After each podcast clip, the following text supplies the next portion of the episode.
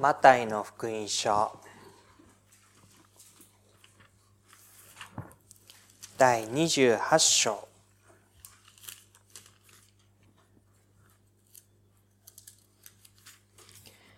一節からお読みしていきます。さて、安息日が終わって、週の初めの日の明け方、マグダラのマリアと他のマリアが墓を見に来た。この安息日が終わってというのが、土曜金曜日の夜から土曜日の夕方にかけてのことになります。ですので、え、イエス・キリストが十字架につけられて、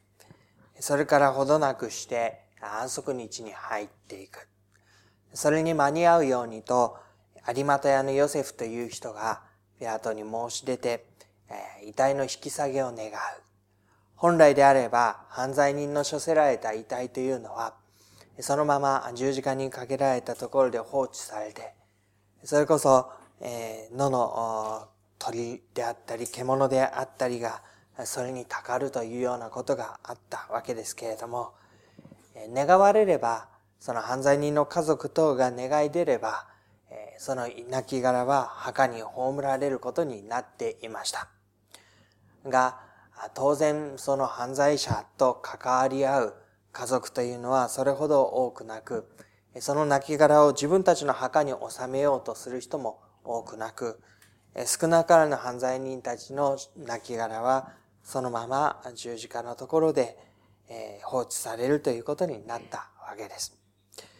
イエスの亡骸は、この十字架のところからですね、有股屋のヨセフという人が申し出て引き下げを願いました。この人はサンヒドリンという議会のメンバーの一人であったようです。イエスとその前の時にですね、関わり合いがあって、そして信仰を持つようになっていましたけれども、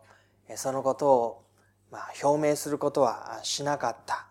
中で、この最後の最後の時、イエスが十字架につけられて、死んだ後、弟子たちが皆そのことのゆえに、まあ、イエスを後にして去っていった時、その時に、有股屋のヨセフは、このイエスの十字架の上のイエスをご覧、見て、そして自分の信仰を明らかに表明して、ピラトのもとで遺体の下げ渡しを願って、そして自分の求めていた墓にこの亡骸を収めるということをしました。でそのことが明けて、週の初めの日の明け方。生活の始まっていくその一番早い時間のことになります。週の初めの日の明け方というのは、週の初めでもあり、一日の初めでもあり、何も取り、取るものとりあえず、まず真っ先にという、そういう様子を伺うことができる時間帯です。マグダラのマリア、他のマリア。聖書にはマリアという人物が何人も出てきますけれども、ここではマグダラのマリアと他のマリア。この他のマリアはおそらくイエスの弟子である、えヨハネとヤコブの母親だと思われています。その二人、あるいは他の女性たちが連れ立って墓を見に来るということがあります。その少し前の時、時間的には、になりますけれども、二節。大きな地震が起こっていたのだと言います。それは主の使いが天から降りてきて、石を脇へ転がしてその上に座ったからである。その顔は稲妻のように輝き、その衣は雪のように白かった。万兵たちは見つかいを見て恐ろしさのあまり震え上がり、死人のようになった。このところには大きな地震が起こったというふうに書かれています。で墓は大きな岩で封印をされていたわけですね。しかし、その脇が石、横へ、石が脇へ転がされている。その上に見つかいが座った。それゆえの大地震だったのだというふうに書かれています。その見つかりの姿というのは稲妻のように輝き、その衣は雪のように白いというふうに言われて、人の世界の存在ではないということが強調されているわけですね。どこかの立派な人、どこかの力ある人、どこかの権力がある人、そういう人が来てイエスの墓を開けたのではなくて、天からの使いが、この石を脇へ転がしたのであるということです。で、万兵たちは見つかりを見て恐ろしさのあまり震え上がり死人のようになった。その見た目ですね、圧倒的な存在の前に自分たちがもう恐ろしくなって震え上がってしまった。この万兵たちは自分たちが特別な墓をバンしていることを知っていたはずです。というのは前のところで有力者たちがこの墓の番をさせるようにとわざわざその墓の番をする兵士たちをつけているわけなんですね。本来であれば墓なんて別に何にも起こるわけではありませんので、万兵をつけるなんてことは誰もしないことです。しかし、まあ、弟子たちが来て、遺体を盗み出して、そしてイエスは蘇ったと言うかもしれないので、だから、万平をつけて、その遺体が、まあ、3日後とかいうふうに言ってたから、そんなことが起こらないように、それをバンさせてくれ。そう言ってつけられた兵士たちですね。ですので彼らは、よっぽどのことがあってはならない。弟子たちが来たらどうしようか。絶対にそんなことは許さない。そんなことをこう思いながら、この特別な役割を担っていました。ところが、あそこで出会ったのが、弟子たちが盗みに来るというようなことではなくて、天からの使いが自分たちには有無を言わせないような圧倒的な力を持ってこの場に臨む。そのことを見て彼らは恐れあまり震え上がって死人のようになったと書いてあるわけです。でそこに女性たちが来て、そしてこの現実は一体どういうことなのだろうかというふうに戸惑い始めたとき、見つかいが女たちに向かってこう言いました。五節。恐れてはいけません。あなた方が十字架につけられたイエスを探しているのを私は知っています。恐れてはいけない。この言葉は恐れることをそのまま続けていてはいけませんよという意味合いです。今まであなた方は恐れていたでしょう。でもその恐れはもう終わりなのですよという意味です。女性たちはこのイエス・キリストの十字架の後、言ってみれば恐れの中にいたわけです。イエスがいなくなってしまった。今まで付き従って全てをかけて歩みを共にしていたそのイエスがいなくなってしまった。果たして自分たちはどのようにこれから歩んだらいいのだろうか。弟子たちもここから逃げてしまった。自分たちが信仰の表明を続ければイエス・キリストと同じような迫害を受けるに違いない。そういう中で自分たちはどう歩んだらいいのだろうか。しかし、そんなことは言ってもとにかく墓に来て、イエスの亡骸を最後もう一度葬り直さなければ、それこそが私たちのすべきことで、それ以外にはできることがなくて、それをしたら今度は果たして何をするだろうか。そういう恐れの中で彼女たちは墓に来ているわけですね。でも、恐れてはいけません。あなた方の恐れはもうここまでですよ。というふうに、この見つかいは言って、そしてあなた方が十字架につけられたイエスを探しているのを私は知っている。わざわざ十字架につけられた。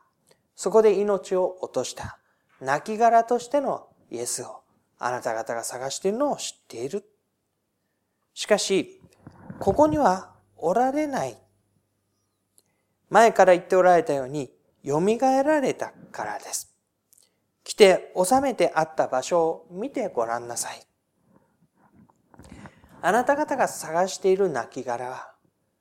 あなた方が見て、最後確認して、墓が閉じられた、そして今、ここにこう横たっているだろうと思い描いてきた、そこの場所、来て見てごらんなさい。そこの場所に動くはずもなく、そのまま横たえられているべき亡骸は、そこにはもうないのだ。ここにはおられないのだ。前から言っておられたように、蘇られたからである。イエスは弟子たちにもこの女性たちにも、前の前から私は十字架にかからなければならないのであり、そして三日目に蘇るのだということを言っていました。言っていましたけれども、受け止めていなかった、受け止めることができなかったというか、そんなことはわからなかったのが弟子たちであり女性たちでした。私たちはこの復活の記事を見て、こんなことはありえないと考えて、死人が蘇るだなんてことはありえない。それは私たちにとってありえないことであるだけではなく、当時の人たちにも決してありえないことであったわけです。弟子たちも女性たちもイエスが蘇る。はあ、蘇る。というか十字架？そんなことあってはならない。もう前々から言われていたにもかかわらず、そんなことは理解しなかったわけですし、ましてや蘇る。イエス・キリストが十字架で死んだ。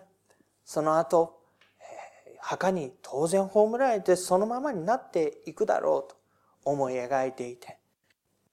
で女性たちはその葬り直しに行かなければいけないと思ったし、弟子たちはイエスが死んでしまったならもう自分たちの生活に戻ろうと思っていた。そういう復活などありえないと近い人たちも思っていた。一般的なことで言えば、サドカイ人という人たちは、決して死者の復活があるとは考えていなかったわけなんです。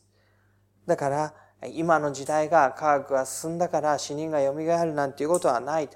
あの当時はもしかしたら医療も不正確だったかもしれないし、人が蘇るなんてことはあったのかもしれないというふうに思いますけれども、いや、当時の人たちにだって死んだものが蘇るなんてことはやっぱりないことだったんです。でも、ここにはおられない。蘇られたからである。ですから急いで行ってお弟子たちにこのことを知らせなさい。イエスが死人の中から蘇られたこと。そしてあなた方より先にガリラヤに行かれ、あなた方はそこでお会いできるということです。ではこれだけのことはお伝えしました。弟子たちにこのことを知らせなさい。急いで行って知らせなさい。ここで起こっている出来事は、のんびり、え、じっくり味わっているようなことではなくて、急いで、何か大変なことが起こったのを急いで伝えてくれという、その急ぐべきことなのだと言います。緊急のとてつもないことが今目の前で起こっていることの証言者として、あなたはこの緊急性を持って弟子たちのところに行ってこれを告げるのだ。同じようにイエスに従ってきて、同じようにイエスと共に歩んできた。しかし同じようにこのことを理解していなかった。そして彼女たちは今ここで見た。でも彼らは見ていない。そのことを彼らに告げるように。そして先にガリラヤに行かれるのでそこで会えるということを伝えてくれ。8節です。そこで彼女たちは恐ろしくはあったが大喜びで急いで墓を離れ、弟子たちに知らせに走っていった。ここのところが、とても正直なところだろうなと思います。恐ろしくはあったというんですね。この恐ろしさというのは、今までの恐れてはいけませんと言われていたイエスがいなくてどうしようという恐れと少し違うように思います。確かにあるべきはずの遺体がない。そして、見つかいが、まばゆいばかりの光を持った、その衣は雪のように白い見つかいが、自分たちに向かってイエスは蘇られたのだ、ここにはいないのだと言った。わけがわからない自分たちの理解を圧倒的に超える現実の前に彼女たちは恐ろしさを覚えたわけですね。私たちは今までイエス・キリストと共に歩んできた。そして、数々の不思議な印を見てきた。その度ごとに驚かされ、そして神様の素晴らしさを知り、イエス・キリストの力の偉大さを知ってきた。でも、そのどれよりもはるかに今見ているのは、なお驚くべきこと。こんなにもあのイエスが神の独り子としての力と権威と思って死を打ち破って蘇るだなんて。その恐ろしさがあったわけですけれども、同時に大喜びで弟子たちのもとに走っていきます。その喜びは何かというと、これは恐れが喜びに変わったという、その喜びですね。イエスがいないどうしよう。イエスにはもうこれ以上頼ることができないどうしよう。私たちのこれからの歩みはどうなってしまうのだろうか。そういう恐れが彼女たちにはありました。しかし今や、この方は蘇られたのですという時に、それは私たちにとって喜びである。イエスはどこか遠くに行ったのではない。イエスはどこかに葬り去られてしまうのではない。イエスは頼りにならない方として、私たちの記憶だけに留められる方ではない。蘇られた。このお方は私たちと共に歩んでくださるに違いない。その確信の中で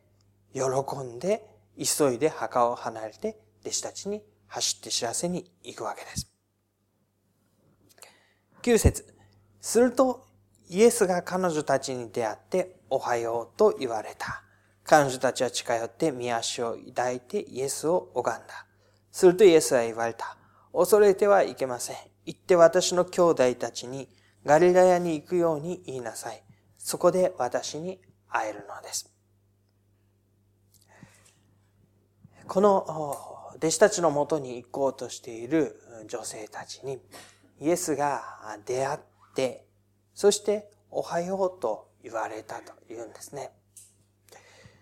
で、このイエス・キリストの姿と天の見つかりの姿とを比べてみると随分違うなということが印象的に描かれていると思います。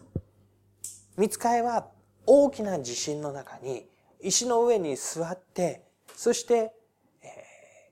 ー、まばゆい光を放つ衣、雪のような衣を着て、その圧倒的な姿で万兵たちに臨み、女性たちに臨んでいたわけなんですね。これはありえないような天の光景を垣間見るような恐ろしさと神々しさがあったことなんですね。でも、この時、イエスが彼女たちに出会っておはようと言われた。普段しているのと同じ挨拶の言葉を何の輝く復活の体になったとも書かれていないイエス・キリストのいつものお姿のようにいつもの変わらぬ調子、声の調子、トーンでおはようというふうに言われた。で、イエスはその後ですね、恐れてはいけない。私の兄弟たちにガリラヤに行くように言いなさい。そこで私に会えるのだ。見つかりたちが言っていることと同じことを言うんですけれども、ここにはですね、急いで行ってとかですね、そういうことはあんま出てこないんですね。弟子たちにこのことを言いなさい。非常に淡々と伝えている様子があります。見つかりの示す復活の事実の大きさ、緊急さ、神がかりなこと、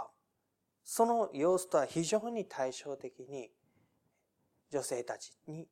いつものように、いつもと変わらぬイエス・キリストの姿、声で語りかけられるお姿。そのことをここに私たちは見ることになります。復活のイエスは何か特別な栄光のまばゆいばかりの手に上げられる直前の言ってみればあの山上の変貌で山の上で姿が変わって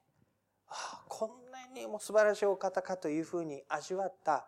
あのお姿ではなくていつもの姿。弟子たちと一緒に寝食を共にし、そして最後の晩餐でパンを与え、杯を回し、そのいつもと数日前と同じイエス様の姿で彼女たちに出会ってくださったということですね。で、この復活ということを見るときに、私たちはそこに3つぐらいの意味を見出すことができます。なぜ、起こるはずもない復活ということが起こって、この聖書に記されて、そして、え、クリスチャンたちは十字架と復活と受難日、イースターとして記念してずっと守り、守ってきたのか。なぜ十字架だけではなく復活も含めて救いの中で語られるのか。復活というのは3つぐらいの意味合いがあると思いますけれども、一つはですね、十字架で死なれたという神の刑罰の中で死んでいったものが、ただ神の、罪の裁きを受けただけではないということですね。そのことを表しています。イエス・キリストの十字架の死というのは、確かに罪の責めを受けた刑罰になりますけれども、それはイエス・キリストご自身の罪を咎められたのではなく、人々の罪を背負って身代わりの死を遂げる形での十字架になりました。その十字架に神はイエス・キリストを捨ておくことはしなかったということです。見放し尽くして、その罪の中にイエスは葬られていったのではない。ひとたび葬られはしましたけれども、蘇り復活をもって神の命に蘇らされる。そのことを通して、あの十字架はただ単にイエスが罪を問われて、ユダヤ人の王だと自称したと言われて十字架にかけられたのではないのだということを表しています。二つ目は、この復活というのは、死に対する勝利というものですね。人類の最大の敵であると言われる死。その死というのはどういう意味かというと、人はその歩みの中で、やがて自らの歩みが終わらなければならない。人の弱いの終わりというのがある。誰もこれを避けることはできない。どんなに素晴らしく生きた人であっても、どんなに人々に立派に尊敬される人であっても、残念ながらいつかはこの世を閉じる、の歩みを閉じる時が来る。どんなに長生きしても、その人はやがて過去の人になっていく。その歩みは地上の中でも見ることはできない。だからそういう意味でそれは誰も免れることのできない死なわけですね。で、その死ということを前にすると人は虚しさを覚えるわけです。こんなに一生懸命生きていても結局は死んでしまう。結局はいなくなってしまう。結局は私抜きの社会が普通に淡々といつもと同じように回っていくことになる。結局私はどんな風に生きていても、どんな風に生きていなくても同じじゃないかというですね、そういう虚しさ、また自分の意味の、存在の意味の小ささ、儚さ、そういったものを感じ取っていくわけですね。しかし、イエスの復活というのは、発音としての復活になります。発穂という意味はどういう意味かというと、麦の稲穂がですね、最初の頃ものが実りを見せたら、後のものはみんな同じようにその秋、実りをつけていくわけですね。一番初めのものが出てきたら、それが次のものの約束になるわけです。まあ、季節柄ね、今の時だと桜の花なんかのことを考えてみてもいいんだと思うんです。一つの花が咲けばですね、数日後、一週間後にはみんな咲くわけですよね。その、まあ、約束というか先駆けというか、まず一番初めのものとして、その姿が見えることによって、ああ、これからまさに咲くんだっていう期待をみんな胸を膨らませて楽しみにする。そういうこれからを約束する初めてのもの。イエス・キリストの復活というのはそういうものだった。つまり、死ぬ。人間の死の命の終わりというものがある。しかしそれは死で終わるものではない。私たちには死んでなお、神の前にある歩みが与えられて、そこに復活の命がある。そこに私たちは歩むことになる。それはイエスのように誰もがそれをやがて受けることになるのだっていう、その初歩としての意味。死に対する勝利としての復活ですね。そして、え三つ目はですね、キリストの命を分け与えるというふうに言ったらいいでしょうかね。この後、弟子たちはやがて精霊を受けることになります。キリストの霊です。神の霊を宿しながら、その信仰の歩みを歩んでいくことになります。その精霊を受けなさい精霊があなた方の上に臨むときにというふうにおっしゃったのは、十字架で死んだイエスではなかったんですね。十字架で死んだイエスが、自分は死ぬけれども、あなた方は、まあ、そのうち私の霊を受けるからというふうに言ったのではなくて、復活されたイエスが自分は天に上げられる、天で取りなしをする、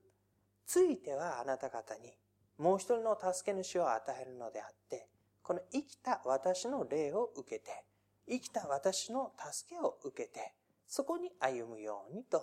精霊を分け与えられたわけですね。でこのお方は復活のキリストとして、永遠に生きるその尽きることの消えることのない霊を持って私たちに命を与える。で、その精霊を受けた新しい歩みに私たちは導かれていく。で、イエス・キリストの十字架で、えー、まあ言ってみれば、身代わりの死をもって私たちの罪が許された。ああ、よかった。だけではなくて、私たちはその中で、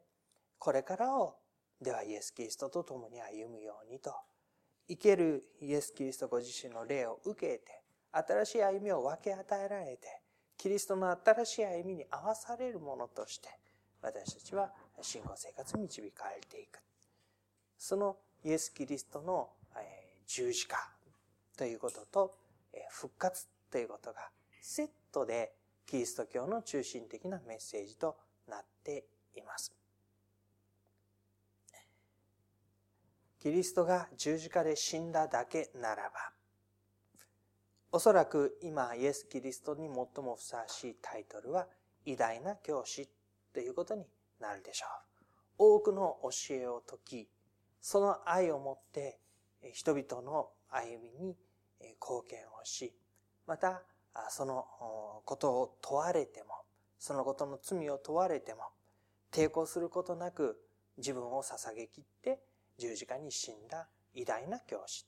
この方は愛の模範であったっていうふうな言い方が、